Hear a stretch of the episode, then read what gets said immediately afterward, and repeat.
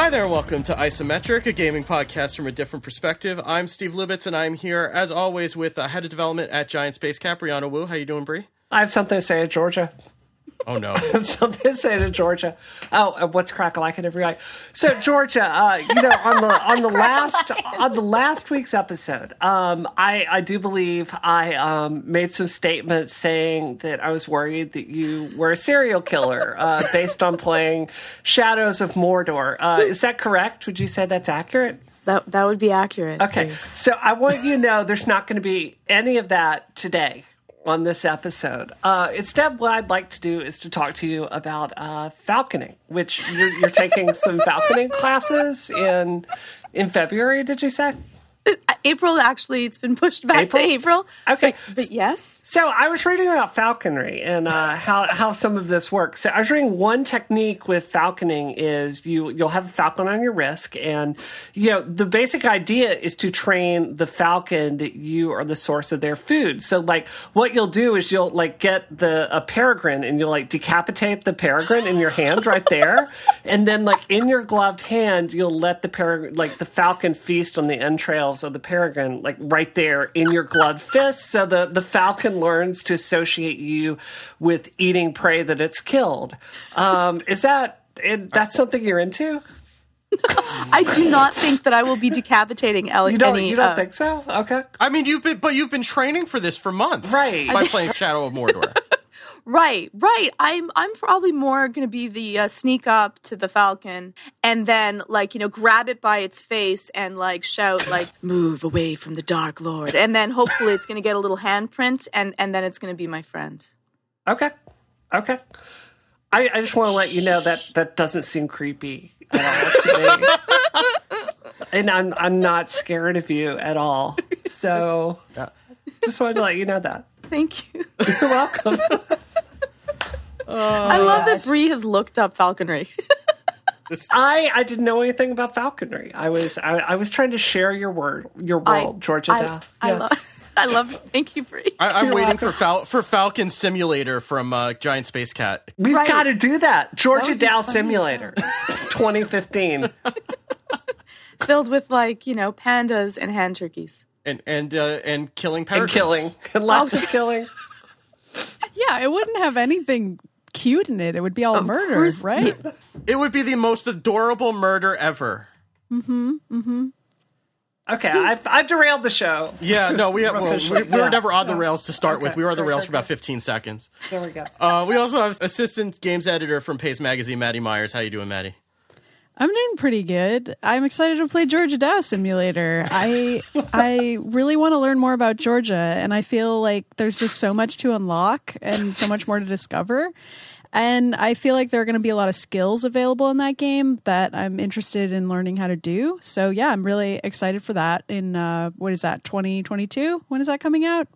Well, well, it'll take a while. It's going to take a long, I lot gave of you development like time. almost a decade A there. lot of development time. We're give- You'll, have, talking. you'll have to make sure to add in the finishing move where you dump a bucket of ice over somebody and end up injuring their head. yeah, right, right, right, right. Almost bleed to death on the yeah.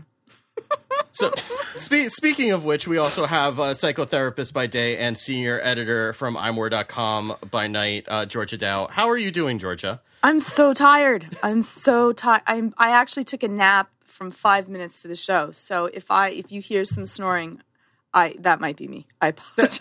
So you've been up a lot late at night when it's dark. Is that what you're saying?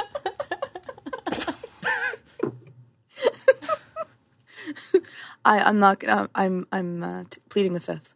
Okay. Do they have that in Canada? I don't think they do. you do have the right to remain silent, but it's not as strong as in the states. So wait, you still say I plead the fifth as a Canadian because that as a cur- cultural phrase has just flown over the border to the extent that Canadians say it? Oh, That yeah. makes no sense. Absolutely. Why? We watch American TV. Canadian TV is not great. We make great documentaries. You you can't do that on television, though. That is good. That was a good show. Was that a documentary? It was it was kind of like a live action kids funny thing. It was almost like a documentary. We don't make great TV. There's very few great Canadian TV shows. Like there's like the Beachcombers, but they were like the 70s. So like there's not many. great shows that we have that are Canadian. So I watch American TV, and so I use American lines all the time. Okay. I'm sure all the Canadian television shows are fantastic. Please don't hurt us. Yeah, we're gonna get a lot of hate mail, but I, I'm I feel like we should note that a Canadian said that. Yes. It wasn't any of us this time. So we've only been talking for like 20 minutes, but we also have a guest on the on the show this week. We have uh, senior producer and host from GameTrailers.com, Andrea Rene. How you doing, Andrea? Welcome to the show. Oh, I'm fantastic. I'm just sitting back here drinking my knockoff champagne, listening to the shenanigans. Yay! We're glad you're Thank here. Thank you so much for having me on the show. I'm so glad that we finally I was got to do amazed this. she said yes. I was like, there's no way she's going to do our show.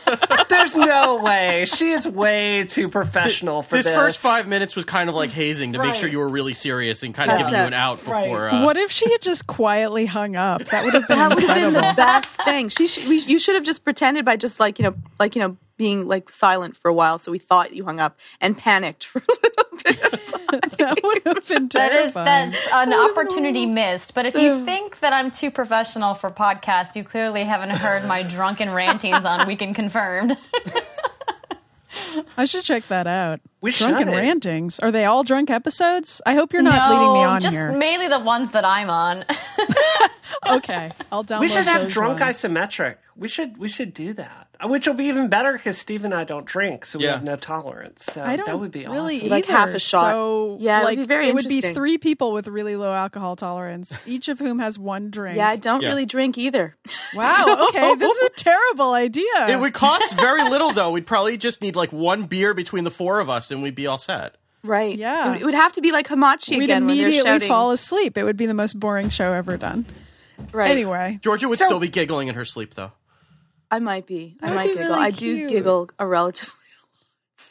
So before we start the show today, like uh, let's can we can we like tell our audience a little bit about you if maybe they're not super familiar with your your work? Like like tell us about you. Like what makes you awesome? You know, like I met you I met you at PAX this year and we were on an awesome panel and we had a great time. I mean, and I just think like you're one of the coolest women in the whole industry. So you know, Oh, that's yeah, that's very yeah. kind of you to say. Uh, that's very flattering and very nice of you. Um, I've been in video games.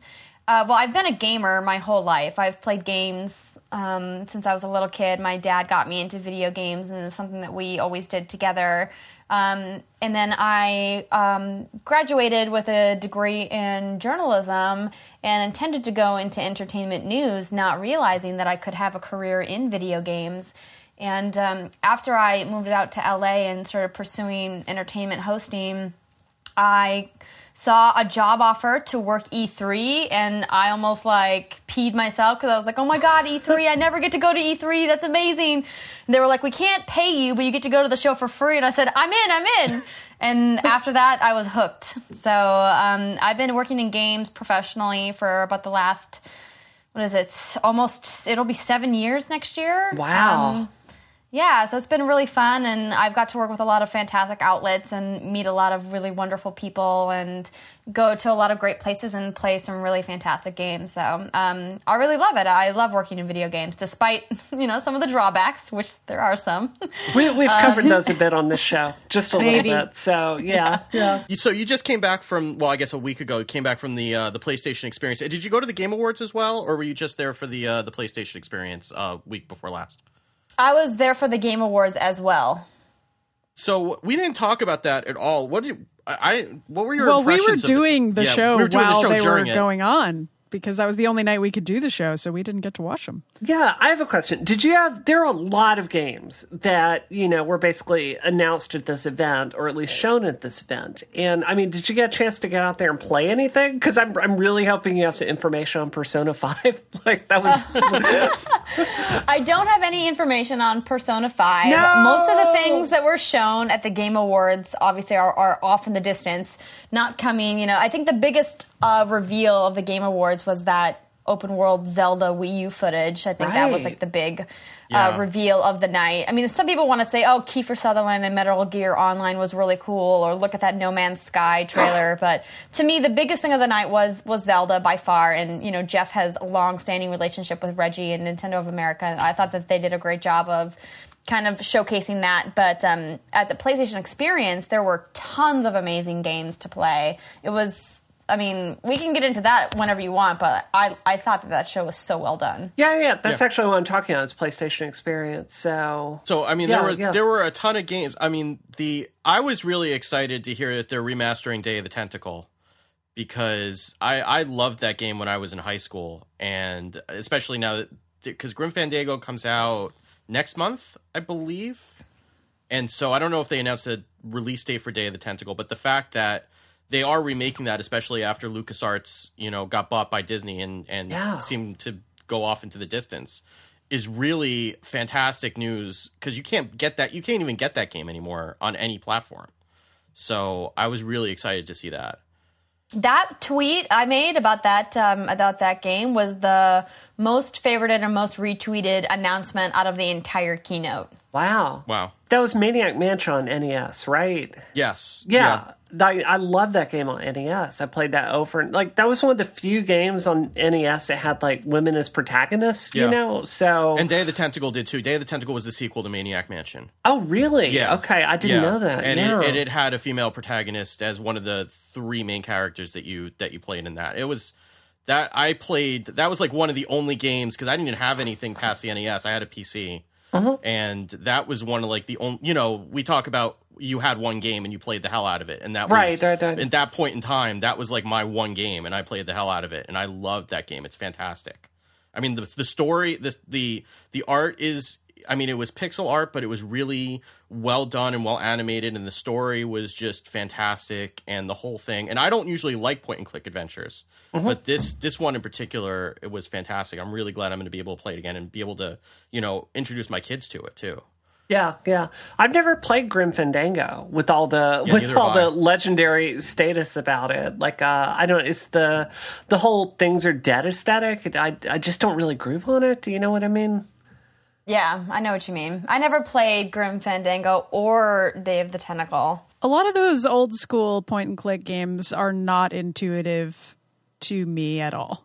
but I always want to get into them because I I like them. So a lot of them I've played a little bit of and then gotten very frustrated by, but there is a part of me that enjoys them and always wants to try them. I just I just feel stupid when I can't figure it out. You know the what the way that you play these games, honestly, if you feel that way, is just have a walkthrough open the whole time and just play it through like a story. Oh, that's not what I Yeah, thought you were going to say at all. I thought you were going to say the way to play them is to have another person there because that's what other people have always told Yeah. me is that playing them cooperatively is is a great way to go because then if you can't think of what the puzzle solution is, the other person sitting there will because you have those two perspectives. I mean, that's if you if you really want to solve the puzzles. I mean, the stories are And worth I do. going.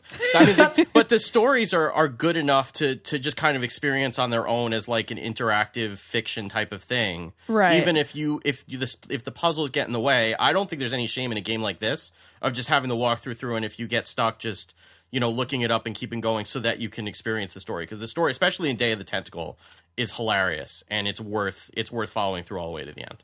But I think as a game developer, like, you know, there's a reason Revolution 60 does not have any Maniac Mansion style puzzles because I think I think it's poor gameplay to go around collecting items and then to have like a microwave, and then to try to put, you know, like 10 items in a row in the microwave and see what happens. Uh, you know, this is a fault for Resident Evil you know, as much as we praise the PlayStation Resident Evils, and I played the frack out of them, uh, I, I think it's poor gameplay to try to figure out those puzzles that way.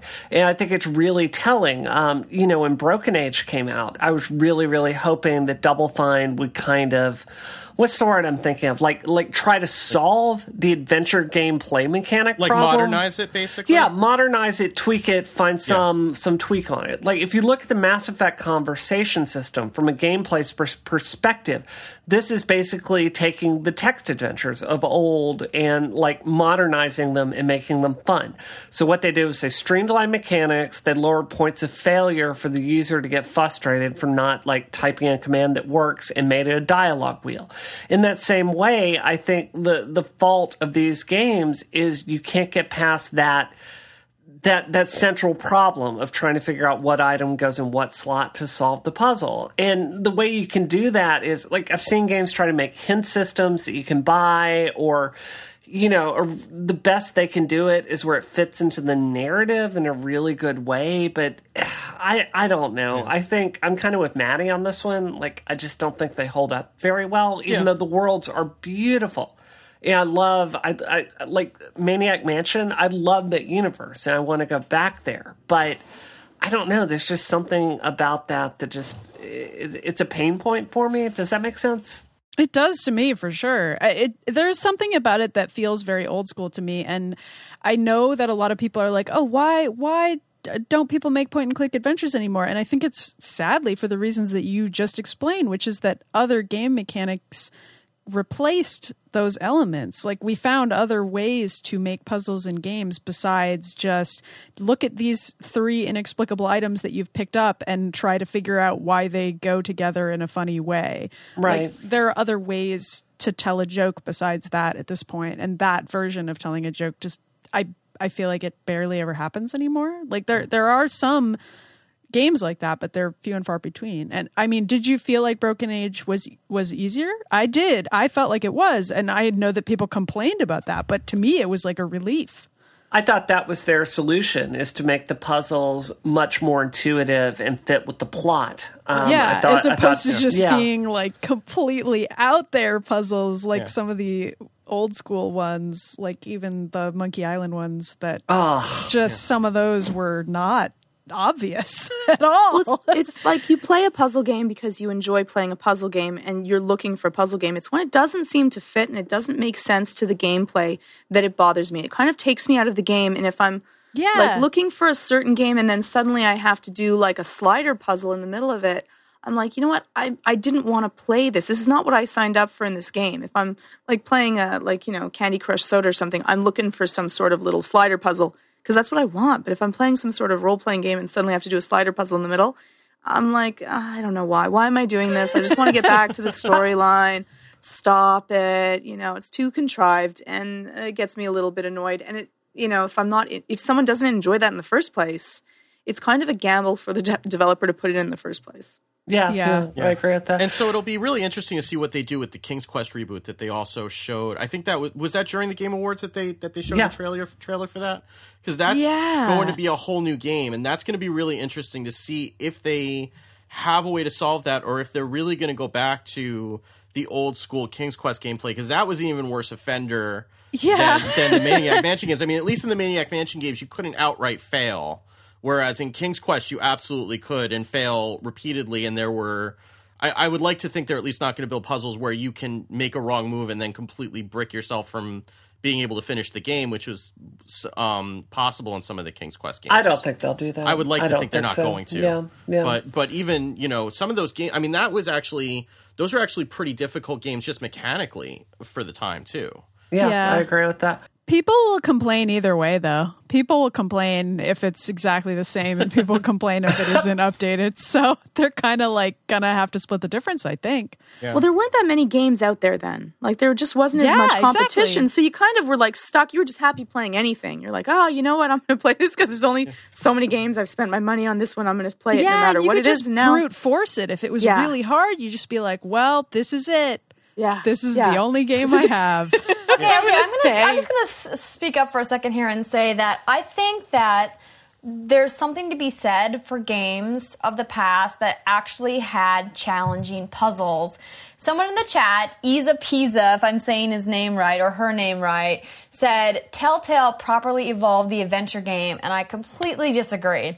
I think that I think that adventure games Yeah, and point and click fight. games back in the day had a challenge to them and had a whimsy to them and and provided an actual gameplay experience for the player and I think that there's a lot of developers now who are dumbing their games down to a point where they're making them just interactive stories and taking the game part of it completely out of the game and that to me is really disappointing. well, I don't know. Yeah. I mean, that's that is fundamentally at odds with what we did in Rev 60. I mean, I didn't want you to sit there and be confused. And like if you passed, like the approach we took is like if you the skill was in the combat and the skill was in the action events, but if you failed, failed, failed, failed combat, it the story would just keep going. Um, you would just end up failing the mission at the end, and everyone would die. So it was like you know, it was But like you could keep on playing till you got there. right. You keep playing. It was it was a story. It was like I I don't know. I think you it's made a, it part a of the gameplay, which was nice. I, I did because I, I don't know. I think you know, and this is this is just my opinion, but I I think sometimes a fundamental flaw I see in the industry. If you look at the work like I am interested in at Giant Space Cat versus what I think some people are doing, I think a lot of game designers want to design games for their tastes. And I, I think that that's a valid choice, but I think that I think that there's also something to be said for looking at that player that maybe just wants an interactive novel or doesn't want to feel dumb or confused and like looking at how to mitigate that pain for them.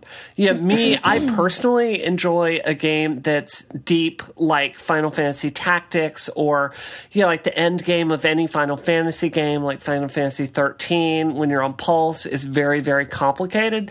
Um and that's what I personally like to play. But I think it's like something I strive for personally is to hold those players that feel punished by mechanics like that, and it just makes them go, "Nope, I'm not a gamer," and like put it down. Like I never want to be that game developer. Do you guys know where I mean, am coming like, from? how many Yeah. people do you think are shying away from games because the puzzles are too difficult? I mean, The Legend of Zelda built an entire franchise off of a puzzle-based adventure game, right? I mean, Yeah. I think that we as people in the industry are maybe being too easy on gamers thinking that they're not as smart as they actually are. And that's that's kind of disappointing for us you know? Like hey i think the people that enjoy video games today are just as smart and just as savvy if not more so than people that enjoyed and consumed games 20 years ago. And i and i would like to see people pushing the boundaries and doing things that are more interesting you know like we see in games like portal or more recently the talos principle you know? So i i I don't know. I'm just like I get so angry about some of these point and click adventure games just making things just so stupidly easy that it really is just a visual novel as Earth Demon says in the chat than an actual point and click adventure game. I Oh. guess hmm. it's a matter of what you're looking for in a game, though. I mean, if you are looking for a puzzle, a, a puzzle experience, right? Like you're looking to be challenged and solve puzzles, and you're looking for something like, like something like Myst, right? Yeah, like you wouldn't like- that, that when you go into Myst, you know exactly what you're getting, and you know, or like the Room games that are that are more more recently, and you kind of know that that's what you're looking for and you're looking to solve puzzles. But i think with some of these games it's there the other side of that is that there's a story that you want to see through. And one of the most frustrating things especially for me as somebody who i had trouble with encyclopedia brown novels let alone some of the logic in some of these games. And so uh, you know you get to a point where it just you know if your brain doesn't work that way then you feel first of all you you end up do feeling stupid.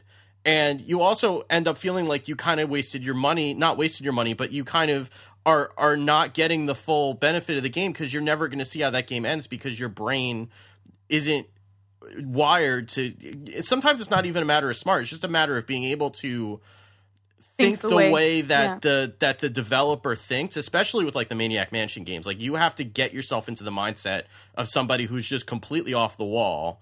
And you know, if you can't do that, then you're getting locked out of a good portion of the game unless you're going to go to GameFAQs and just kind of read through the walkthrough and and follow it. And I mean that if you're just there for the story, it's fine. And for the Maniac Mansion games, it's worth it. But for a lot of games, it's like, well, what am I doing? I think it's an engineering question, and I think it's a playtesting question. And I think I think like uh, you mentioned, you mentioned Portal. I would hold Portal up as a masterpiece, ten out of ten, should be studied in game design school. Like perfect example of a difficulty curve. It starts off and it it slowly introduces mechanics. It very smartly introduces mechanics, and I mean, I can only speak from my experience, but I, I only got stuck on one puzzle in the, the entire game in, in Portal and Portal Two, and I don't know. I think that that's I think that that's the goal to find that sweet spot where you're really taxing yourself and you feel confused and you're really thinking through it, but you feel that reward when you finally figure it out. And I, I think it's just an engineering question to like find that to find that balance. Do you know what I mean? Yeah, totally. All right. Well, why don't we uh, why don't we take a quick break and uh, talk about uh, Lynda.com, which is an easy and affordable way to help people learn. You can instantly stream thousands of courses created by experts on business, software, web development, graphic design, and more. Uh, Lynda.com works directly with industry experts and software companies to provide timely training off of the same day that new versions or releases hit the market. So you're always up to speed. All of their courses are produced at the highest quality. Um, and every course is broken into bite sized pieces so you can learn at your own pace and learn from start to finish or just find a quick answer. Uh, Lynda has great searchable transcripts, playlists, certificates of course completion. Uh, you can even publish those to LinkedIn if that's something that you do.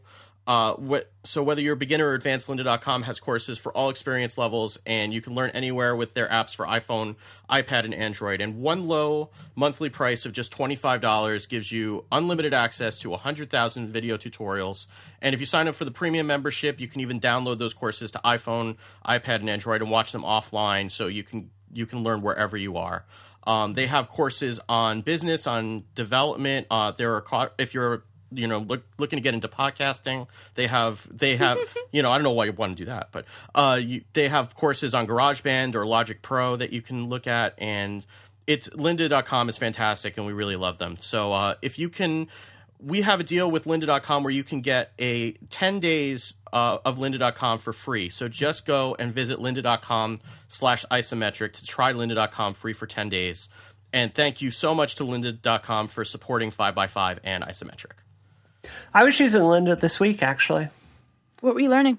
Uh, so there's a new version of Maya out where you can pay like a subscription cost to it. And, um, you know, because normally Maya is $4,000. And so we have somebody at the studio that wants to learn Maya. And what we did was we did the, the subscription base for it. And, uh, I think it's like $50 a month. I forget.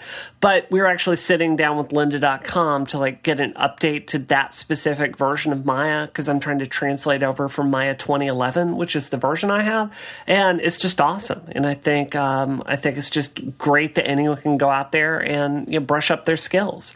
You know, the, these programs are so complicated and they change all the time and i just i love that they have these these courses and when a new version of like the professional software comes out i don't have to like read through a 300 page manual i can just like watch a lynda course learn what's changed learns what's different in the ui and i'm ready to go so i think it's a great product yeah. so you know, make sure to go to go to lynda.com slash isometric, and uh, that helps support the show. And thank you very much to Lynda for supporting the show.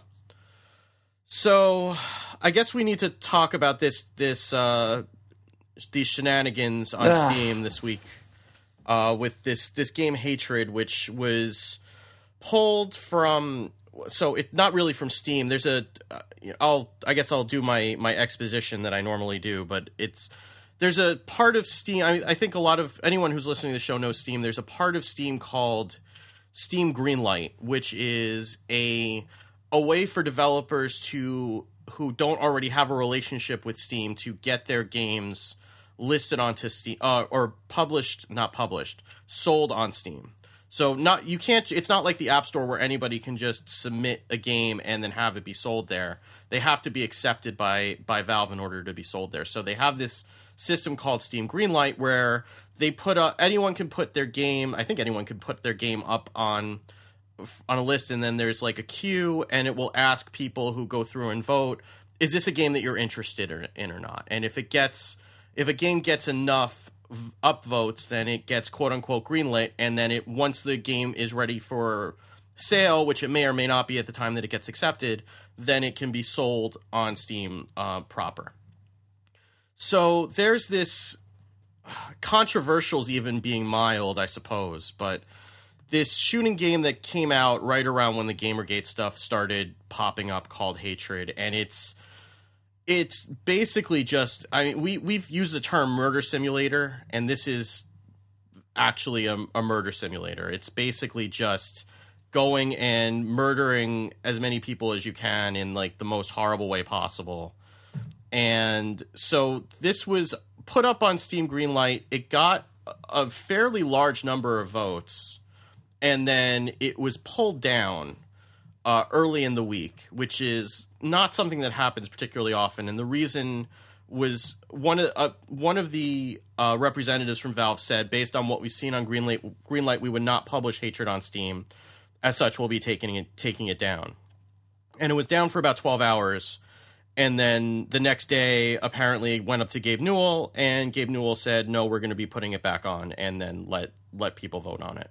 So it's back up on on Steam, and this is also happening uh, the same week that Papers Please got released onto the iOS App Store and then was had to be censored because apparently there Papers Please is a game where um where you're a border a border agent for a third world country and you're checking people's papers to see if they have to let them into the country. And eventually there's a scene where you have there's a full body scanner and the full body scanner was showing nudity and Apple disapproved of that and then eventually changed their mind on that as well. So um this there was a lot of pulling stuff down and putting stuff back up on the store and then a lot of cries of what constitutes censorship and what what responsibility do these stores have as far as policing content and stuff like that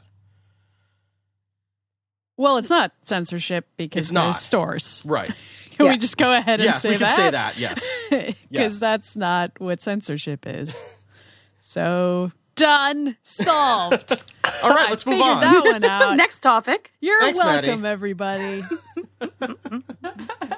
I, I. I guess I would say, you know, there there was a lot of discussion on Steam about specifically adding me and the other women targeted by Gamergate to this game to let you kill us, uh, along with just feminists in general. But like, I got screen caps sent to me all week of like threads were talking about adding me and Zoe and you know Anita to this game, and uh, you know, some of them got deleted, some of them didn't, and you know I. I, I remember when the, the idea of a murder simulator came up in the 90s, and God, was- when did Grand Theft Auto 3 come out? Was that was that 2000 something? 2000, 2001 i'm actually Right. i'm actually listening to listening to jacked right Sure, now actually sure. so i just got to that part. So you know, it's and I remember all the all the talk about it when I was a teenager and in my early twenties. I was like very very for you know like the the freedom to make games as violent as you want.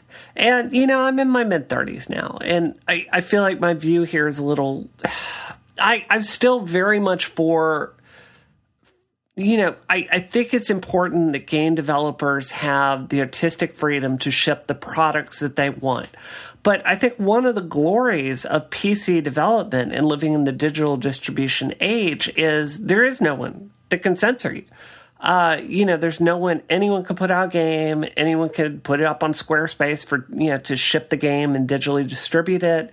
You know, it's, it's, there's nothing there, the, the, the difficulty in getting anything you make out to consumers, the barriers are very low in 2014. And I would just say overall, it feels like we won this war against censorship. I mean, I was along with everyone else. I was very, very irritated by Joseph Lieberman's, you know, attempts to censor video games in the '90s, and I thought it was very important for us to stand up to that. I didn't want games to be kidified and to stick to Nintendo forever, and we didn't. But it feels like now we're coming to a different side of the coin. And yeah, part of being an adult and not a teenager is things are not as simple as you thought they were when you're 17. And here I see the game industry that has really gone so far towards catering to a very specific player that you know I think game video games as an industry have some extremely serious problems with sexism, homophobia, and racism to be just completely direct. And you know, it's very surreal for me personally to have people like wanting to mod this game that seems to be a mass murder simulator, like a really brutal one, from the trailer and to like put me in that game to go kill me. And when you put that in the context of all the the death threats I've received or even this week like I had people publishing pictures of my house and diagrams and pictures of my car and husband and pets in just a, a incredibly creepy stalkerish way. Um it just seems flat out irresponsible. Um, I'm a huge fan of you know Gabe Newell and of Valve in general. I think like when you look at their management practices, they seem to be one of the the very best companies in the industry. I often think back to that Valve handbook that leaked when it, it comes to creating the culture of Giant Space Cat. But I also think that he's a white dude, and I think that this stuff doesn't really affect them in the same way. And I don't know. It just, I, I respect that it's his platform and he can do what he wants with it.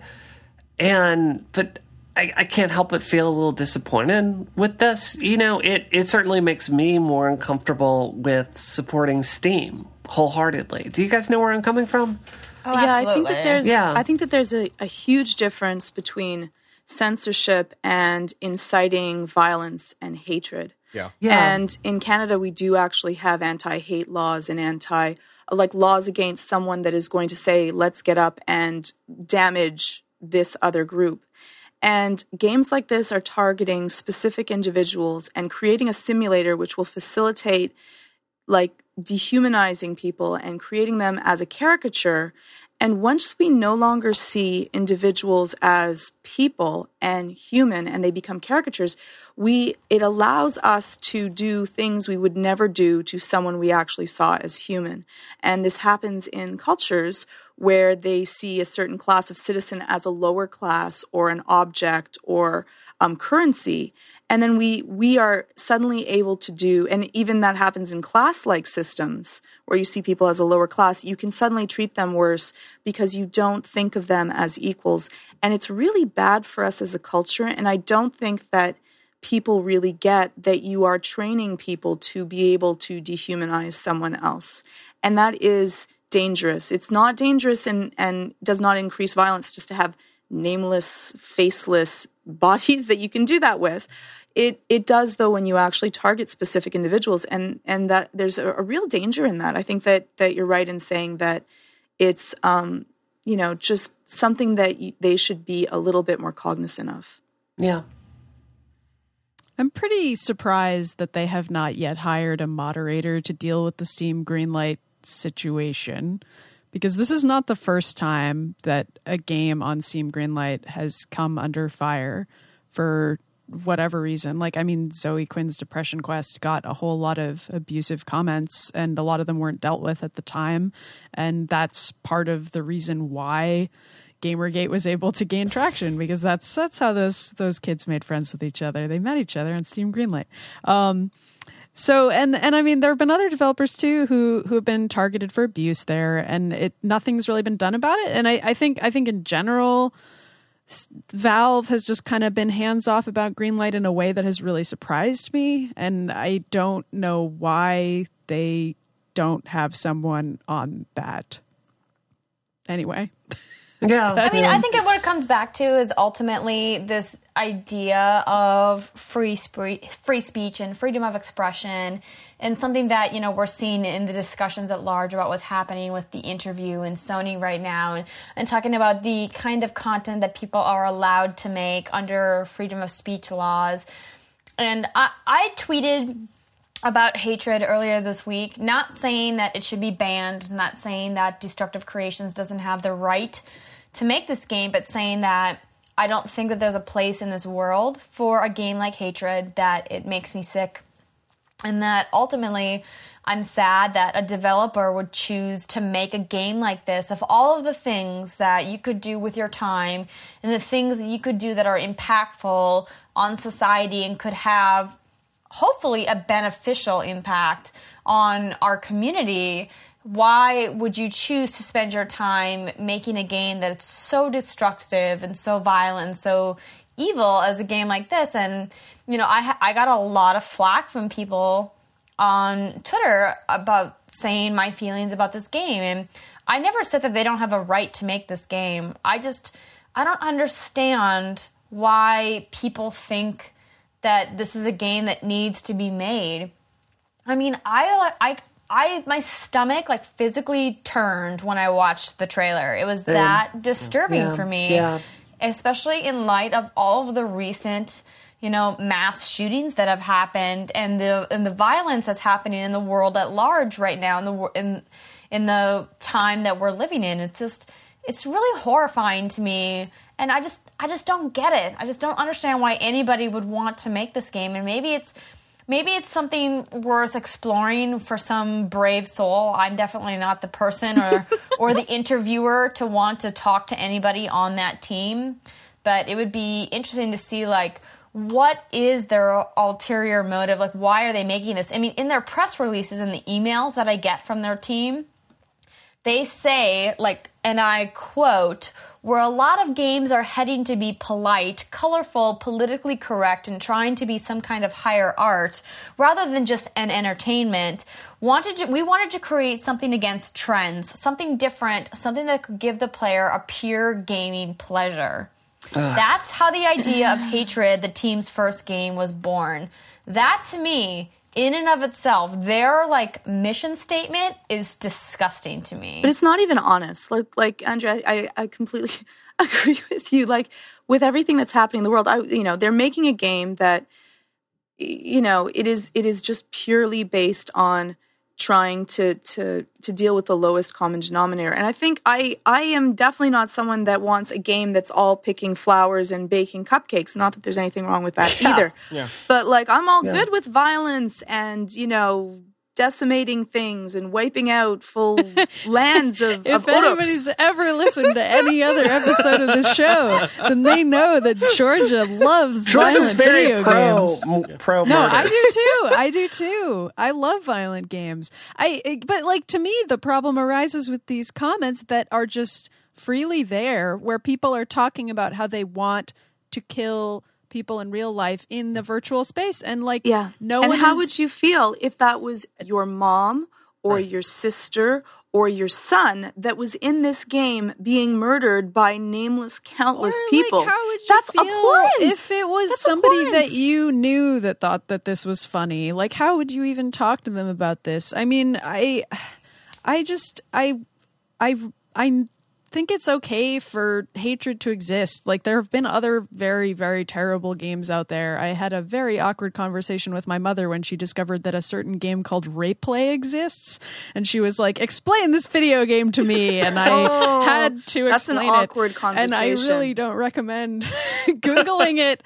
And I had to say to my mother what Brianna just said to us earlier, which is, you know, digital distribution has made it possible for anybody to make a game and put it online and release it. And it can be a game where you're playing as a murderer and it's very realistic, or you're playing as a rapist and it's very realistic. And people can make these. And I believe that they have the right to make them. But the part that gets tricky is the fact that Valve is hosting this and taking a cut of every sale made on this game. And Well, and choosing not to moderate comments. choosing not to moderate yeah. comments, allowing people to make these comments, and by hosting this forum on their site for these hatred commenters, they are essentially saying this is a safe space for you guys to be. We're okay with you being here.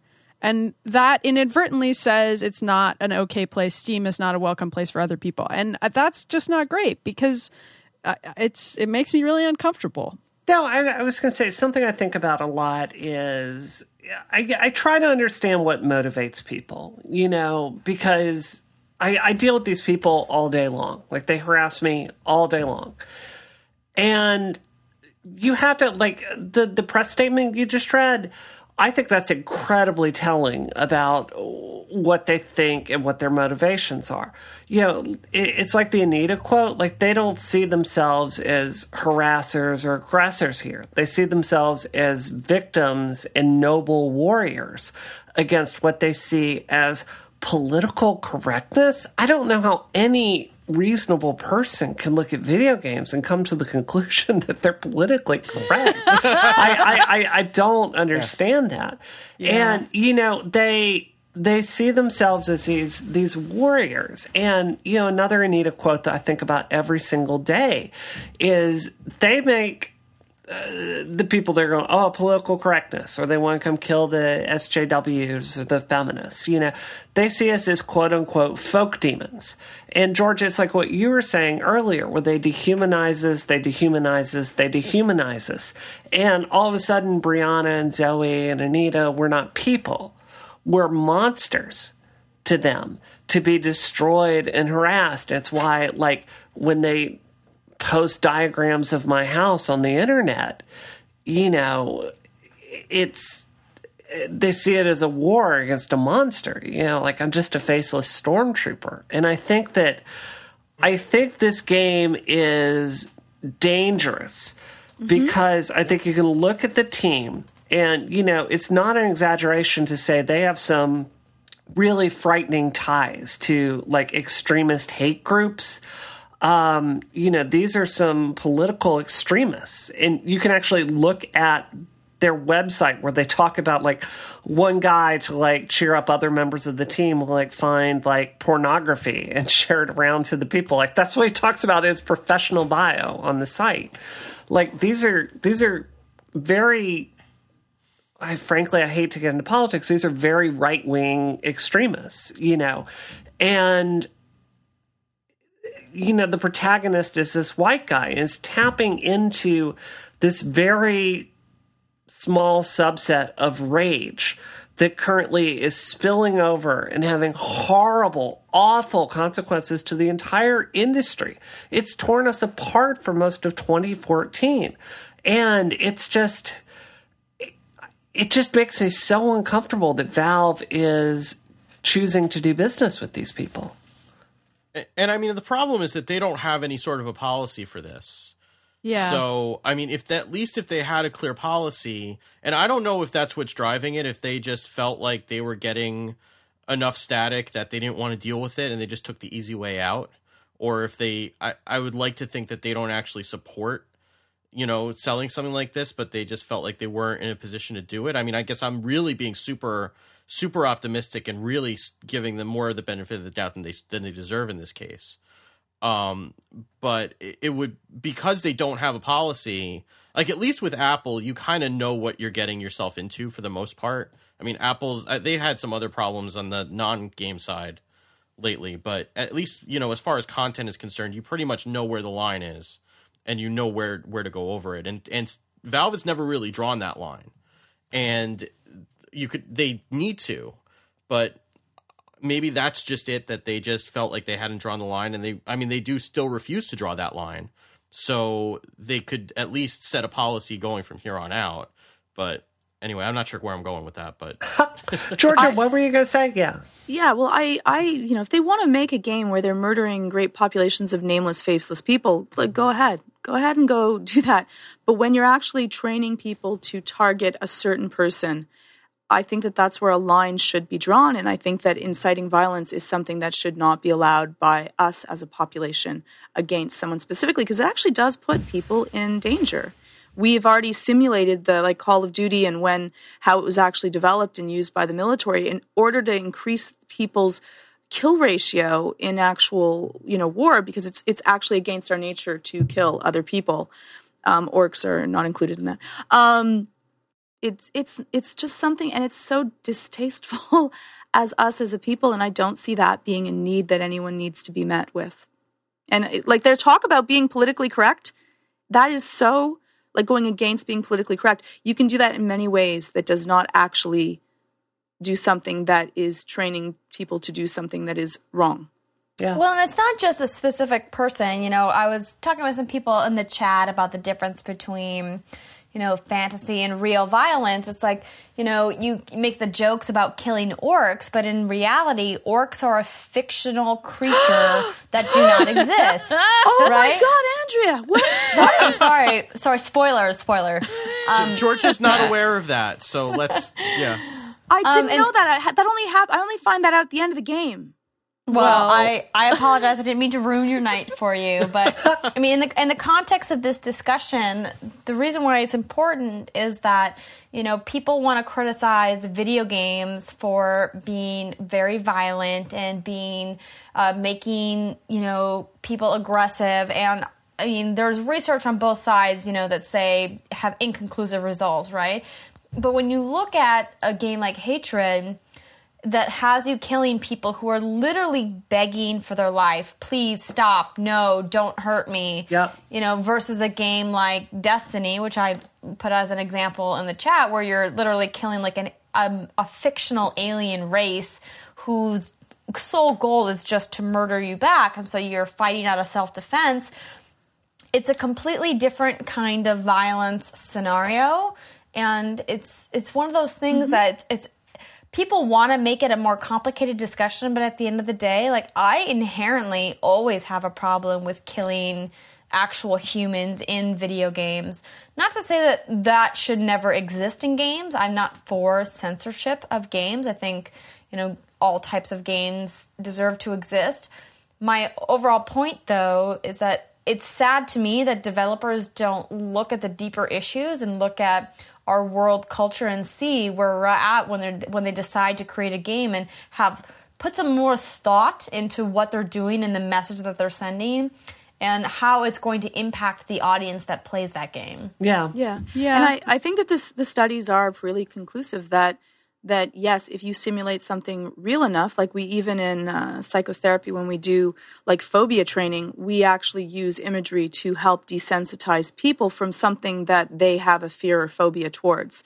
So that actually works exceptionally effectively and there I will go out and say there are some games that I think that should be that are should be censored. I will say it. I'm Canadian. I'm going to say it. Like I think I well we I don't think that rape censor anything here in America. well, I think rape simulators, pedophilia simulators, are ones that you're lynching and mass murdering whole races of humans that actually exist. I am all fine with them not being there, and I don't think that it teaches a good lesson to who we are.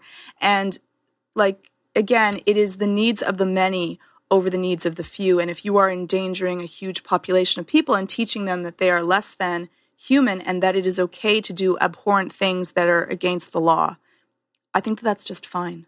Americans, please direct your hate mail to Georgia, not to No, us. but, no, I think it's important that she brings that up because, I mean, you brought up a very good point in saying that censorship is something that we all think about in very specific situations, right? Like, imagine if in the hatred trailer, instead of just putting the gun in the mouth of a woman who's pleading for her life on the street and blowing her head off, he puts his gun to the temple of a five year old who's screaming for his mother and blows the five year old's head off. Yeah. I mean, that would get people up in arms, right? Like, and that's mm. the thing that's so. I feel like nothing does anymore. Honestly, Well, like I the- hope it does. I, I have don't be- know. I have to believe that Yeah, even Steam would not stand for a game that allows you to brutally murder children. Well- right? Like I, I have. I have to. Even if it's not true, I have to believe it. I hope.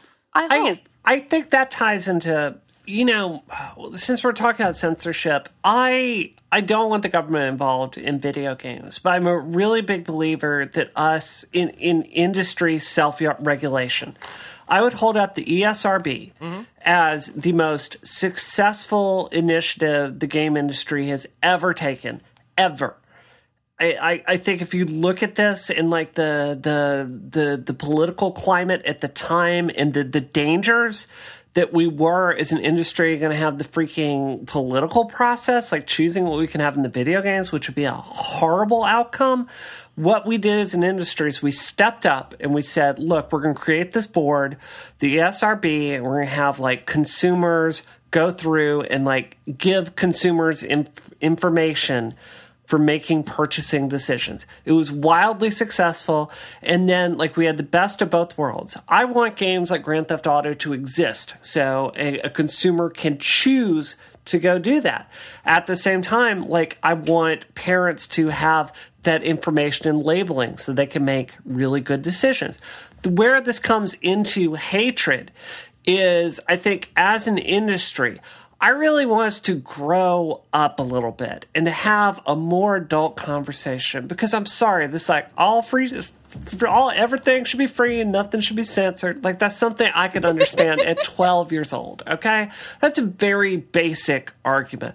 We're adults here. Let's get a little bit beyond that. And what personally disappoints me about Valve's decision is Valve could step up and as frankly the most important publishing apparatus in the entire industry it could stand up and have standards. It could mm-hmm. stand up and choose about who they're going to work with or who they're not going to work with. It isn't censorship for it's any any correct. like for Apple, for the iStore, for Valve, for right. for anyone to say that but we will not sell this. Right. It's still made people can make whatever they wish. And, and what and, the but what the industry consistently chooses and what I'm so frustrated with working in this industry, and this is with all respect, but this industry is dominated by white dudes. They're 20 and in their 30s, and sometimes in their 40s. It's so dominated by that single viewpoint that you consistently see us making choices as an industry where other people are kind of bearing the brunt of it. You don't see women represented in games well. You don't see black people represented in games well. You don't see game, gay people represented in games well. And it's like, as an industry, I just want us to kind of have a more adult conversation about these things. And I, I feel like Valve made a decision that kind of says we're going to just keep doing the same playbook. So, when Call of Duty Black Ops came out, there was a mission where you actually could kill Fidel Castro.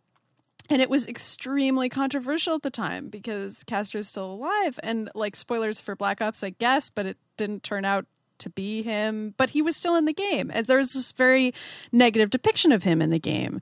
And I would say it's not accurate to who he really was. And and the there was an there was just this intense outrage from Cuba, justified, I think, about how he was portrayed in this game. And I guess I would just say, like, to go hand in hand with Brianna's last point there, the this does not have to do with people censoring the game per se. It there's a difference between saying that art shouldn't exist versus having ratings and having journalists and having just humans talk about their reactions to the game. Like people have to be allowed to say that they don't like something. That has to be okay. Like it's okay for Cuba to be angry, you know? Like it's okay for me to be angry about a game. I I would like to be able to tweet that I don't like a game without people saying that I am trying to censor video games. I don't have the power to do that. Andrea doesn't have the power to do that. But it's my job to eloquently tell people what my opinions of games are. So I I mean that that that to me that's that's what game criticism is for. It's it's so that we can have these conversations. That's that's all. Anyway, also I play games where you shoot people. I'm I'm the sicko here who does that. Wait, I, it's I, I have no problem. You, you play games where you shoot people? I yes, not, I play games. I played the entire game where you kill Fidel Castro, and it was like one of my favorite Call of Duty games. So I clearly have issues. so I I probably shouldn't even take any sort of stance on this. But but you know what? you know what? I believe in games journalism and criticism, Okay, well let, us take another break, and we have a, a second sponsor this week. Yes! This is a new sponsor, which is Audible. Uh, Audible is the internet's leading provider of spoken word entertainment, information, and educational programming. And you get content from Audible. You download it, and then you play it back on your smartphone, your your iPhone, your Android phone, or your PC. And we are all such fans of Audible that we were having trouble agreeing on a book to recommend. So, um, Dune. So, so what? No, no, no, no. There no. are better. Well, I don't Georgia know is better things Dune. than Dune. It's funny because I also downloaded Dune, the audiobook of Dune, and the audiobook is very good, but I am not a fan of the book itself. But yeah. you know, it's very Dune. famous. So fear, fear is the mind killer. Well, there is mm-hmm. a book that we've talked about on this show that I think that our listeners would would love, which is Console Wars. Ooh, oh, it's by on Blake Audible? Harris. Yeah, it's on Audible. That's how I listen oh, it's to it. It's really good. It's really yeah. good. I'm gonna oh, get it. This that's is not a, a, bit. I'm literally going to download it.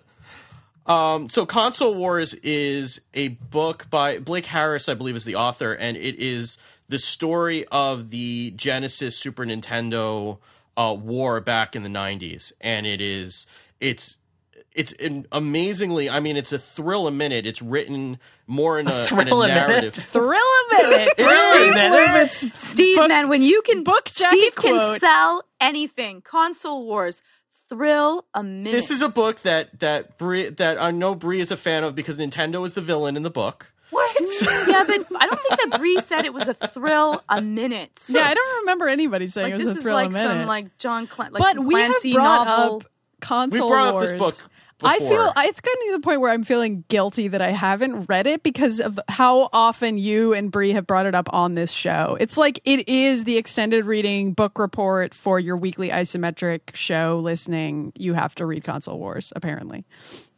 So yeah, now you can. Yeah, it's fantastic, and it's uh, it's on Audible. And if you, if you, I mean, we've brought it up a, mo- a few times on this show, and if you have any interest in the stuff that we talk about, Console Wars will be a fantastic listen for you after you're done listening To uh, listening to us, of course. Of course. But um, so that's something that you can get. I don't know, Bree, if you have anything you want to add to that, or I have I have been an Audible me- member since the the late '90s, and they had this deal back then where you could I think it was thirty dollars a month, and you would get five books a month. Yeah, I held that deal for so long because it lost the money. And because of that, I have like, and they tried to grandfather me out, and Audible would call me and say, Bree like, single-handedly tried this?" to put Audible under. and like because I've been buying like five books a month from Audible since like the '90s, I have a, a library of thousands of books at this point. Because even then, I will still go and buy more audiobooks because I I, I listen as I develop and do 3D and Yeah, it's a nice yeah, way like, I work out all the time. So like um, I I just think it's fantastic. I'm listening to Gone Girl right now, which is Oh, amazing. So. I was listening to the Game of Thrones. I would listen to it as I read because I'm geeky. That was Yeah. how I read Game of Thrones was listening, which is how I can pedantically correct everybody else's pronunciation of the names before the TV show even happened. And then the TV show happened and it was ruined for me. But, you have but yeah. increased your geek creds. yeah, I read Game of Thrones before it was cool. Anyway, thanks Audible.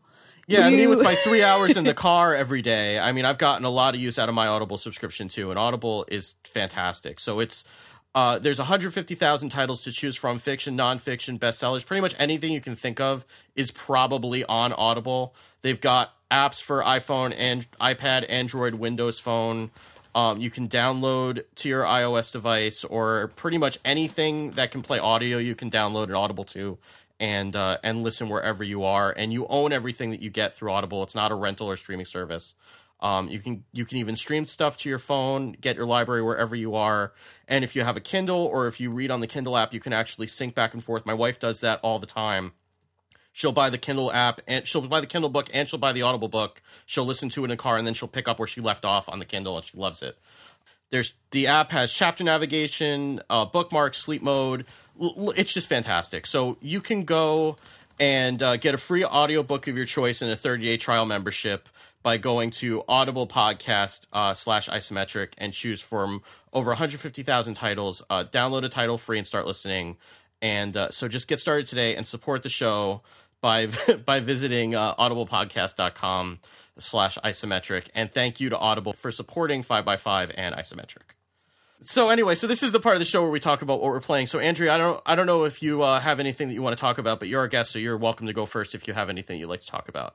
Oh, why, thank you. So I'm playing um, a couple different things, but the thing I'm spending the most amount of time with um, in the, the last couple of days has been the Dark Below expansion for Destiny. So I have a bunch of mixed feelings about Destiny as a game as at whole. Like I really want wanted this to be game of the year. I was really excited about it. Bungie has this amazing legacy. They have the publishing power of Activision behind them. I was like, this could be like a really fantastic game. Clearly, it fell short in the narrative department, and I think that they didn't really deliver on the experience they were promising. But in spite of that, I can't stop playing this game. Really? Um, I'm just really addicted to it. It's such a fun cooperative experience. Um, my boyfriend and I play together. We play with friends online. We have side by side televisions and we do strikes together. Whoa. And like, Wow. like the the the shooting mechanics are just so solid. Bungie just really polished it to a point where it's just a really like well executed game. It's just missing a deeper, richer backstory and a, a deeper gameplay experience. And I know they were trying to go for more of like an MMO type of an experience, but I mean the grinding that you have to do is just so tedious having to do the same story missions over and over and over again and every time you play them you're you are reminded of how terrible of a job Peter Dinklage did with the VO. I'm just like, "Oh, I love and I love him as an actor. I think he's I so know. talented. I was so disappointed about how bad he did and and it wasn't just his it wasn't just his fault obviously the scripting wasn't that great and, and the director the voice director probably should have given him better direction i mean there's a lot of things that can be attributed but i'm playing a lot of destiny but i want to give some props um, to Kingdom Rush Origins. One of my favorite iOS games ever was Kingdom Rush. Loved Kingdom Rush Frontiers, and they put out a third game, Kingdom Rush Origins. If you guys like tower defense and you need something to play on your phone or on your tablet for when you're on the go, on the go, Kingdom Rush Origins is is really fantastic Oh, fantastic. good. So it's good because I've got the first two and I love them, and I haven't gotten around to the third one yet. Oh yes, it's it's great. I mean, I, my my only problem with that game is that they charge an arm and a leg to buy new heroes, and that's something that inherently in the mobile space is is really tricky because you know we're kind of on edge about this whole freemium movement that's happening, like getting a game for free and having all these built-in microtransactions, which you know, like I don't inherently have a problem with because I've I've spent upwards of fifty dollars in um, Kingdoms of Middle Earth from Kabam. So like I was obsessed with that game for a period of time. So I've spent a lot of money in freemium games. But I have a problem with a game where you have to buy the base game and then they block off all of this content behind another paywall. That to me is something that I inherently have an issue with. But I pay for it because the gameplay experience is so solid and I put so many hours into it, and uh, it's such a fun game that I don't mind paying. I like that game. I think it's really well done. Yeah. Yeah, It yeah. looks beautiful, yeah. Um, can I interrupt the uh, the what are we playing segment for uh, an announcement? Okay.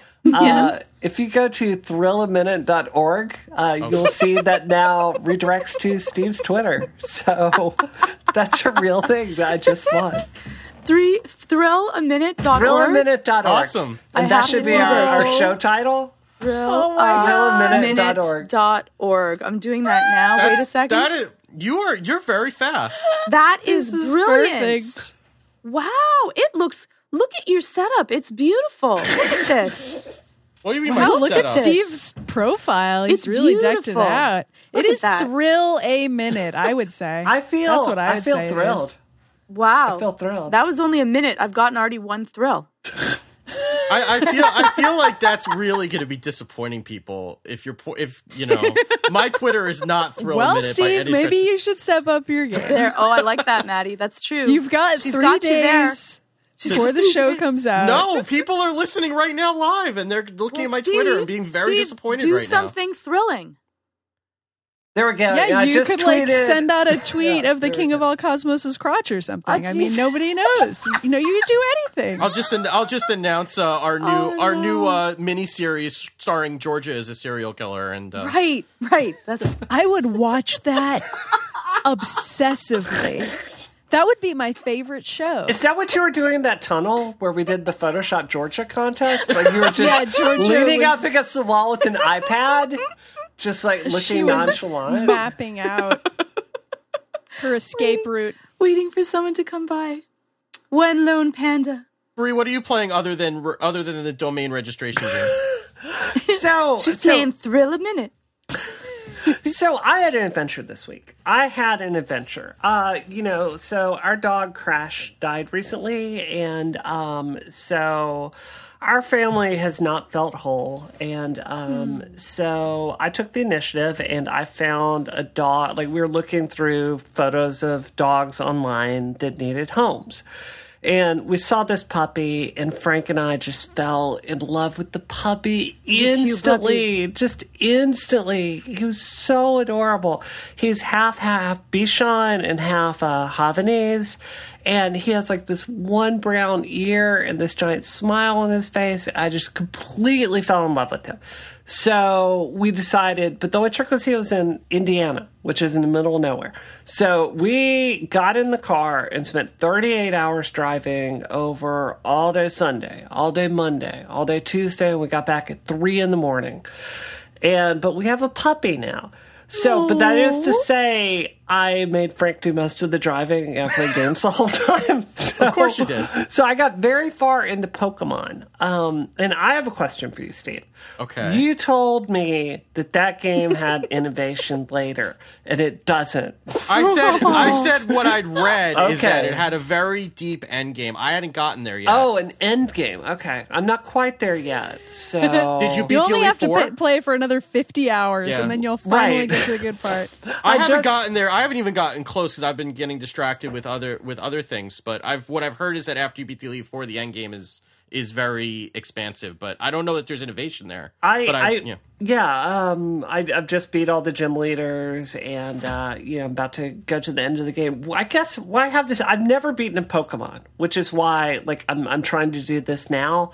But I got like all the way through Pokemon X and right up till the end of it, and then I lost my Nintendo 3DS at PAX, and I have to say, like, the story of Pokemon X wasn't great but it is freaking Shakespeare compared to the the simplistic unacceptable level of quality writing of Pokemon, you know, Alpha Sapphire. And it's just it's it's horrible. It, Yeah. It's it's it's They had a lot lower standards when this game was originally written. well, it's not good. Yeah. Uh, and but I'm still playing it. So. But you still got cute Pokemon, so it's okay. Yeah, let me tell you, there's something when you're like driving across the country and you're trying to like connect your cell phone to your 3DS so you can like upload to your Pokemon bank and get out the right like new level Pokemon to go with your badge as you're like crushing through the game with your underground Pokemon you bought like like through Pokemon trafficking, like on eBay. So uh, yeah, so I did a lot of that.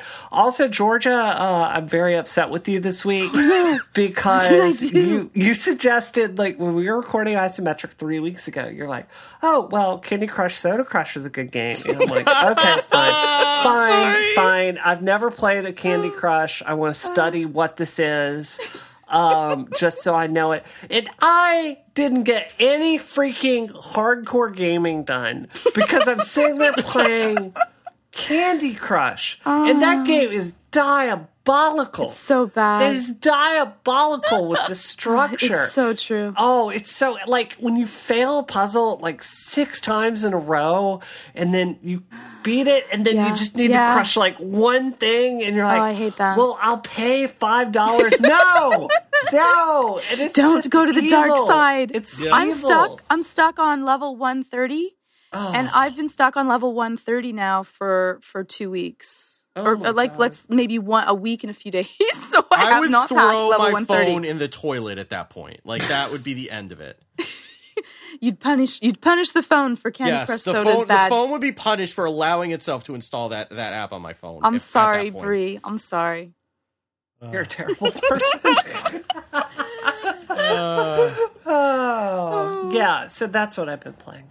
All right, so so Georgia, what have you been playing this week? So I haven't I haven't really gotten time to play. I've I actually have been trying to pass level 130 on Candy Crush Soda, and and Mordor has like a new level where you're like Beastmaster mode, like you get to like play like Caragor's. There's a new The level. Lord I of have the not. Hunt DLC. yeah, I have not gotten to actually play it yet. I'm so very sad.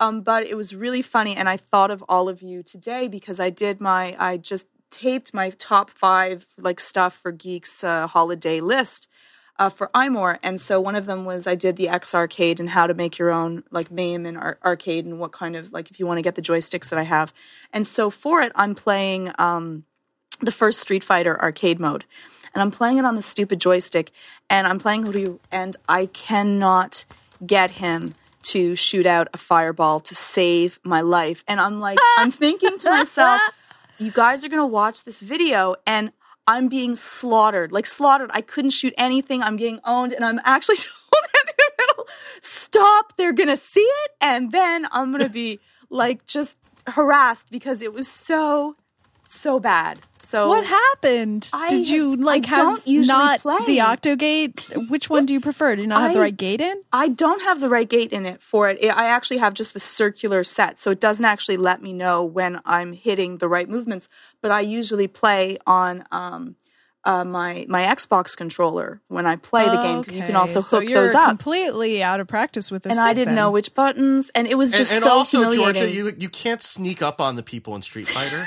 Yeah, they were not very there's nice no to nemesis system. It's completely. No, different. there really It's- wasn't. There really wasn't. So I just thought you guys would would. Uh, yeah, be slightly humiliated at me being part of No all this way. because it I was so feel bad. I the, I can't. You you should have if- seen me trying to play against against Bree in in uh, Marvel vs. Capcom three. It was equally trying- embarrassing. Playing that, I was like trying to remember how to play it on a controller instead of on a stick, and I could remember only like half the moves. I it was really hard. It, transitioning is not good.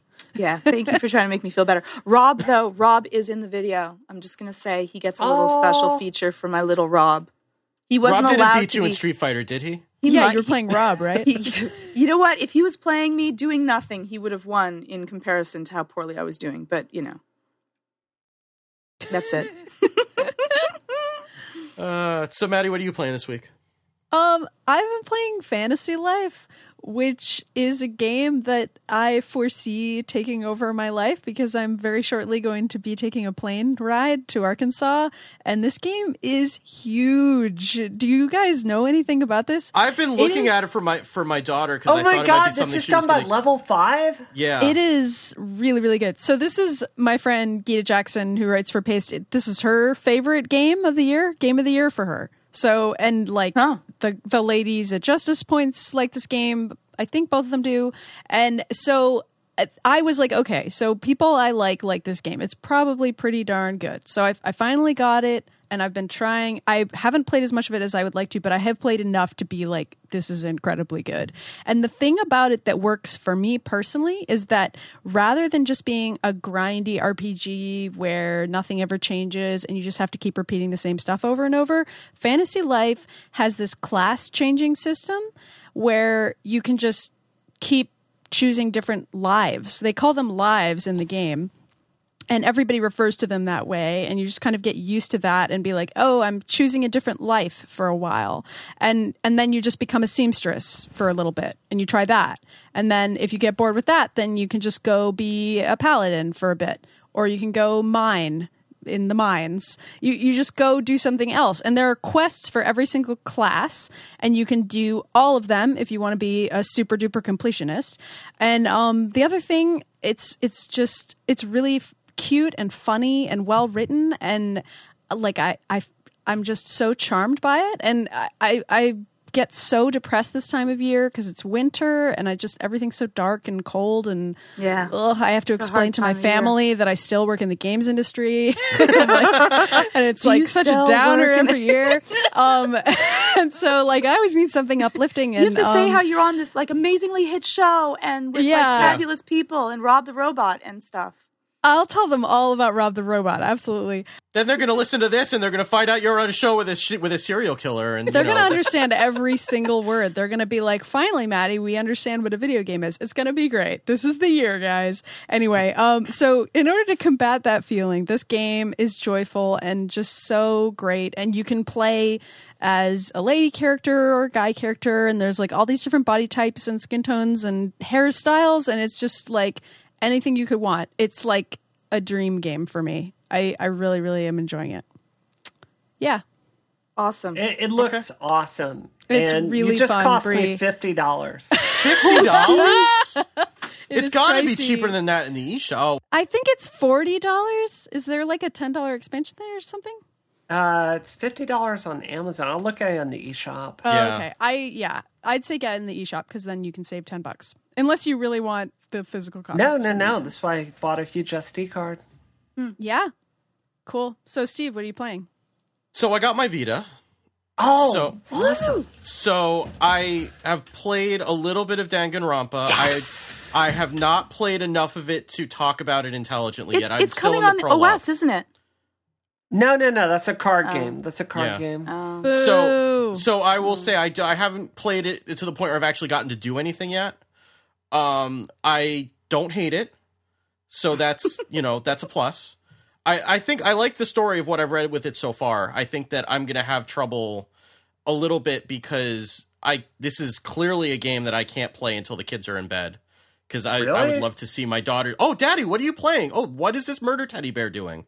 He looks so cute, Daddy. Can I have this game? Yeah. So, oh, daddy, I want to see. So, uh, but I, I mean, from what I've seen of the story, it's intriguing me enough that I want to keep playing it. So I, I am, I'm gonna play it some more before our game of the year show, and I'll let you know at that point. But I'm so far, I'm liking it. I'm just my problem is that by the time that I'm able to play it at night, my reading comprehension isn't the greatest.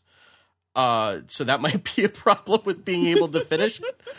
But I turned everything down to as easy as it'll go. So we'll we'll see how It's that'll all go. about the story. It's all, okay. I'm gonna Yeah. have to pull a Georgia now. What? Wait. Oh no, no, no. Yeah. I love this song. When you're playing it, like the soundtrack is so great. I'm gonna start to beatbox. Be careful. You should do that. You should. I mean, right? How how far are you into it? I, I literally have not gotten past the prologue or where I get to do. I Oh. got ah. I got well. So what happened is I got it. I unwrapped it Tuesday. Okay. I set it up Tuesday, and I couldn't figure out where the cartridge went on Tuesday. so I didn't. What? Fi- so You didn't know where to stick your Well, cartridge. because what, cause, 'cause what happened was I put in the memory card, and for whatever reason, I thought the memory card was the same slot that the cartridge went in. So I thought I had to do everything with the memory card first. So I didn't get to actually play it until Wednesday. So I played it for like an hour, and then I that's as far as I got, and then I, I'm I sorry, was starting I'm to still get giggling sleepy. about you not the cartridge. Yeah. Did you consider Googling it? like, I just, okay, There's a huge thing. I have a Vita. It says on the top of it, memory card. Like I'm not a bright yeah, yeah, person, yeah, okay? yeah. guys, I don't know if Steve's a gamer. I, I mean, I'm a fake gamer boy. I'm okay with that. So anyway, so I played a little bit. I'm going to play more of it, more of it this weekend, and I'll let you know at All some right. point uh, what I think of it. But uh, so far, I'm I'm intrigued enough to keep up with it, and I don't immediately hate it. So that's That's that's, good. a good sign. Um, so I also spent a lot of time with the girls playing Captain Toad. Oh my god, I Oh, want to is play that, that. Good? It's okay.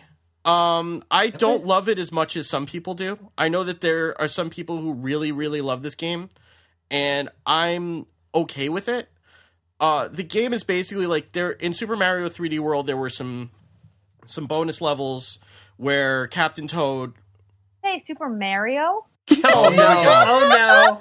Andrea, oh, no. go for Here it. we go. Andrea, Here go we for it.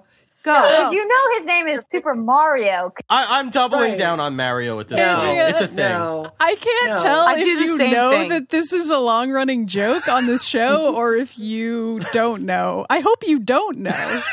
I, I think she just called him out on. I think I do the same thing though. But Awesome. I, let's just I aim love for. that every guest who's come on this show has been confused by Steve's pronunciation of Ma- Mario. It's Mario. by I the love way. that I almost got you to do it though. Mario. Well, I jokingly call him Mario all the time. Mario, so. and I give him hell for it every time he says it too. Good. Good. We should just have a segment on the show that's like Mario, Mario. when do we Yeah. do the Steve roast?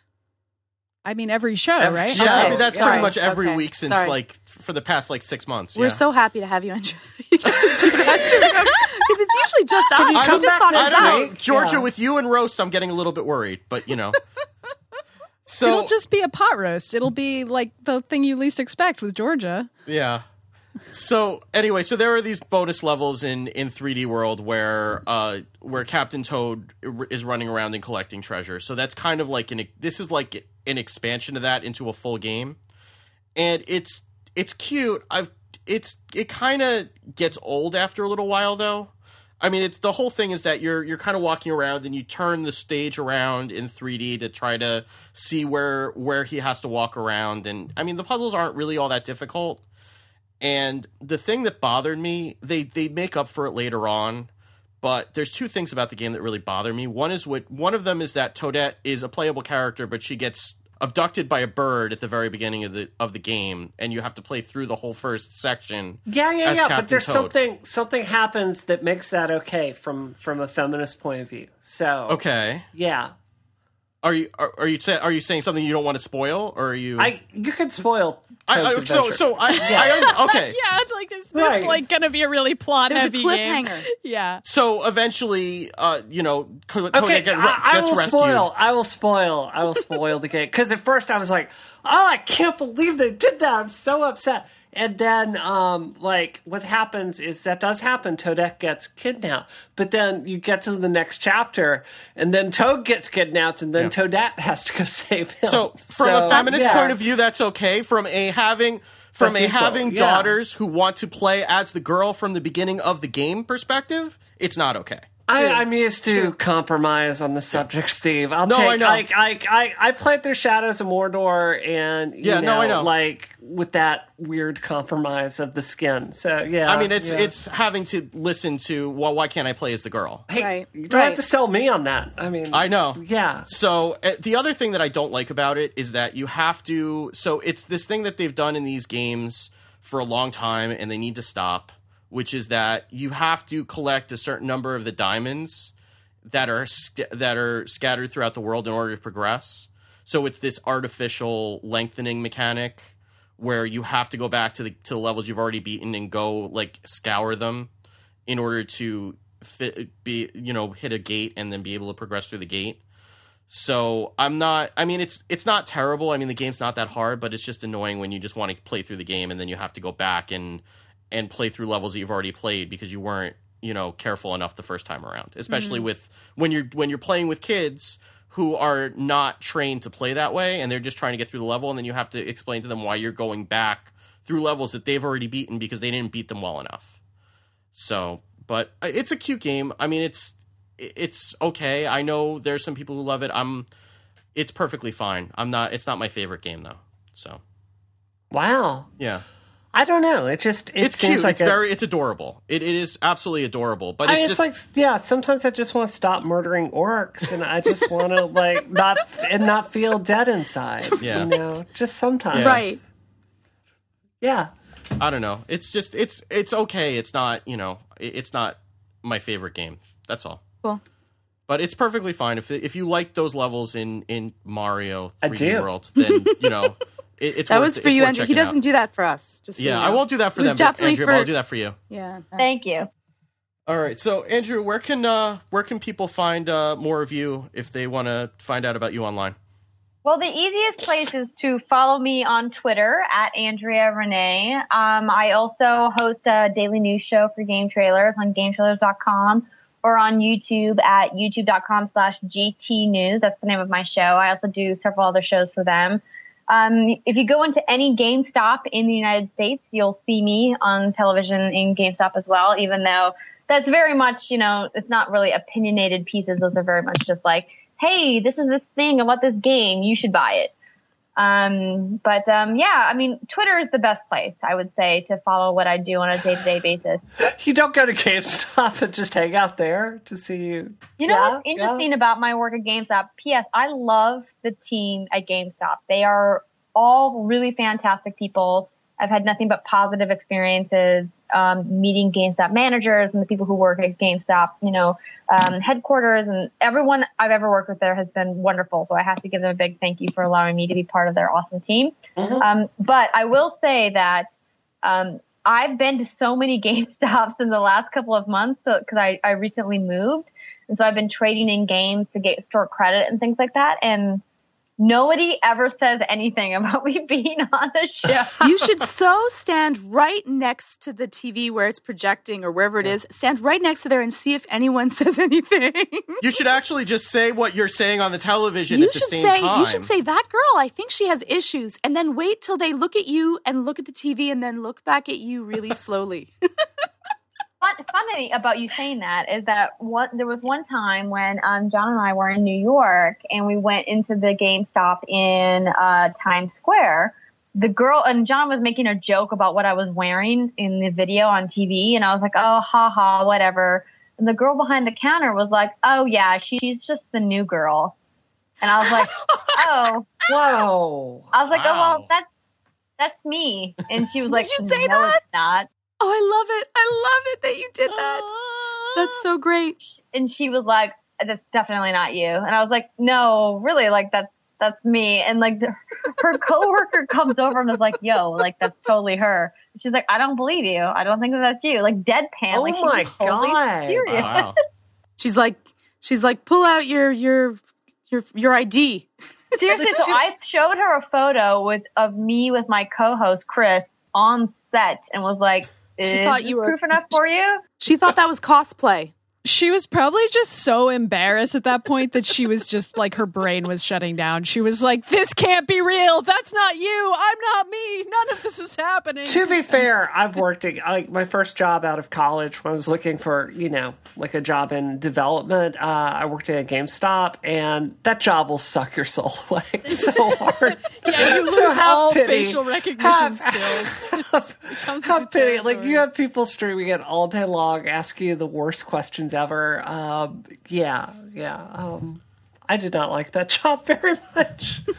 so yeah. That's funny. Oh, and uh, Oh, oh, can I can I plug your site? Like, I did not. I wasn't super familiar with game trailers until like you guys reviewed Rev sixty, and like your review of our, it was one of the very best. Like you know when we're when we're you know doing stuff with press like i always put that really high up uh in the like check out this review of it but the site itself like i started going there and visiting after you guys did that it's a really really quality site and i think you should just be thank really you. proud to be to be a part of that I am absolutely. The team at GameTrailers are super talented and they are really knowledgeable and really hardworking. And I'm very honored to be part of their team. And you know, it's rare that you get to find a site that's so focused on video production and doing it at such a high level. Mm-hmm. And they're just all really great people at the end of the day. Not only are they talented, but they're really fun, awesome people to hang around and to play video games with. So I'm definitely really excited to be part of the team and looking forward to what we're going to do in 2015. cool awesome. And uh, so, Maddie, do you have a do you have a Twitter poke rap for us? Uh, I do. Okay. I guys, I'm never doing this again. wait wait what's about to happen can't So, what's going so on last week, uh, it was this is so suggested that we take the people who have tweeted about the show, and Maddie would compose a poke rap containing their their usernames. So Maddie is uh, a, a woman of her word. I did it. Okay, guys, this is going to be really, really boring. And I'm uh. sorry, but a lot of people tweeted at us this week, and I have put them all in rhyming order. When Oh, you I get like bored, this. what just just Walk away? shout. What? Just just start shouting, I guess. I don't know. At random I don't know. people as you listen to the show. guys, You can just do the first verse, and then we'll, you know, we can. I honestly like I am embarrassed to admit how much time I spent on this because it's not actually that good. So I'll the- stop okay. doing that. I bet it's awesome. Go for it. Oh God. Okay. I'm just. I'm I can just feel the anxiety. I'm like trying to psych myself up. This is like something I'm actually doing. This is real. This is my life. and this will be out there forever. I and know. I'm putting this on the internet for some reason. do you know how don't many do it. pictures there are of me wearing panda suits, Maddie? That is true. Steve, Amazing. Okay. No, that's actually "Oh a my pretty good point. Steve makes a really great point. Okay. Okay, here we go, guys. Woo! All right. Mud Bunny 74, Ludmore, The Super Suds, I'd Be Mice, Atition G, Livio De La Cruz, That Row Guy, Ben Wisher, Angel SK, Kix1, Matt Wilcox, Glade, Charles Main PA, Level 27, Escape Steel Paladin, Dinishar, Johnny, Stephen Ivy, USM, Ray Turner 901, Beam Slash X, Charles A. Tan, JV Goot, John Smock, DJ Philip Tan, Molly Kim 2099, Para of Skite, Jason Weeks, Head and Wick, I don't know. Lomafe, Pete Champness, Tane 1982, Robert G, Furstenberg, Thoughtbot Tom, Ali Ali Ali, Barona Teacup, David Norhart, Ware Rogue, M. Kenneth Prath, Brink, Watertoad. Yeah. Wow. wow That's pretty impressive. so I, I won't say that if you tweet if you tweet about the show that that will ever happen again. It won't. But I but can we do. hundred percent guarantee that that will never happen. I think again. it's awesome that you did Why? it. That's because so it was too hard. But thank you, thank you for tweeting about the show, and do keep doing it. And we So will say we will thank you at on future shows, not necessarily as part of a Poke Rap, but thank you so much. Never again as part of a poke rap. Maddie, that was that was impressive. No, it I wasn't. loved it. That- no, that I really loved was it. That impressive. was fabulous and That was fun. the best moment of this show. Well, That should go on our, our end of the year. Maybe. I don't know, guys. You know what? Can I just say everybody should go listen to the actual poke rap because first Yes. of all, it's a lot better than what I just did, and second of all, Can you it's hilarious. stop that? Your thing still was just awesome. Listen Fine, to this. but the real Download poke rap it now on iTunes. up, and it's really funny and great. Anyway, Anyway, now my life is over. this is it. This is the culmination. uh, so Wait, wait, wait, wait! I have information. I have vital information. Go to pokerapper.com. oh my god, I'm going there now. I'm oh going Bree, you need to save this for when one of these domain registration sites is, is sponsoring the show. Pokerapper.com. Yeah. Is there two P's? yeah, two of course. P's. Sorry. Obviously, like, rapper of has course. two P's in it. But leave Georgia. off the last S for savings. Okay. Otherwise, it would There be we go. rapper. There you are, Maddie. Oh my god. There I am. Ah, All dyslexia. right. It's not my fault. Anyway, so you can uh, also rate and review the show on iTunes, and we really appreciate that. And uh, maybe we'll get Maddie to poke your rap some of the reviews later on. No, that's not. No, that's not happening. You have to freaking beg me. If people want that to ever happen again, Beg that they can Maddie. get Audible subscriptions or something, okay? You guys know what you have to do. Support the show. Money talks. Support the show. I Yeah. can't believe pokerapper.com was available. I was really surprised. I can't that. believe that Uh, it was. That's brilliant. That's brilliant. Uh, Can, it's- oh wait, Maddie, are you gonna be at Arisia this year? Yeah. When we do panels together, can I announce you as the poke rapper? I love obviously. that. Can we do Amazing. that? Can we do that? Yeah, that's my name now. Can I get you a T-shirt that says poke rapper? The pokey Why rapper. would I say no to any of this? You should not say no to any of that. That sounds awesome. Uh, uh, so you can visit the show notes for the show and every show at 5by5.tv slash isometric or at isometricshow.com. Uh, you can send us uh, feedback via email to feedback at isometricshow.com and you can follow more of this nonsense on Twitter. Wait, but wait, but wait, Steve, Steve. Yes. What about what about me? What about yeah, you? where does Georgia on Twitter? I thing, haven't done- I haven't blah, blah. gotten don't want to end yet. up on Oh. some government watch list. Like, I guess none of us have. No, no, no. None of us Oh, said oh, our Twitter mean, oh, you mean yet. has Bree, We're all has out Bree, of regi- whack has here. Bree registered a, uh, a domain for you? no, I want. It should be I wanna Canadian Say, Dexter. no, so bad. They're gonna, they're gonna. People are gonna look me up for therapy, and they're gonna find Canadian Dexter. That's not how it works. well, I wouldn't want to do anything like that that would embarrass you professionally, Georgia. oh my god. I had a special. I had a special thanks to a Flumph. I don't know if I'm saying that right. He um he was the person that was the uh Mario coin complainer. That's what he called himself. And so this is this is just for and he says he didn't actually mind it as much. And this, so this is for a Flumph on Twitter. That was just for you. There we go. Was that a Mario coin or a Mario coin? It, it's it was a it was It's a, a Mario coin. coin because it's for Steve. Uh, There we go. all right, so you can follow this nonsense on Twitter. The show's account is uh, at Isometric Show. Uh, I am at Wicked Good. Bree, where can people find you? Uh, domain name registration. Just hanging out. and Doing where will those domain registrations lead, Bree? Uh, to Space Cat. Yeah, I've got a couple. To of- nowhere uh, good. Space Cat Gal on Twitter. Which And is Maddie, a, where a can people very, find you? Very exciting. Twitter. Other than PokeRapper.com. I am at pokerapper.com, which will redirect you to my Twitter account, which is Samus Clone. And Georgia, where can people find you? They can find me at Georgia underscore Dow. So thank you, as always, for listening, and we will catch you next week. Have a good one. Dow, last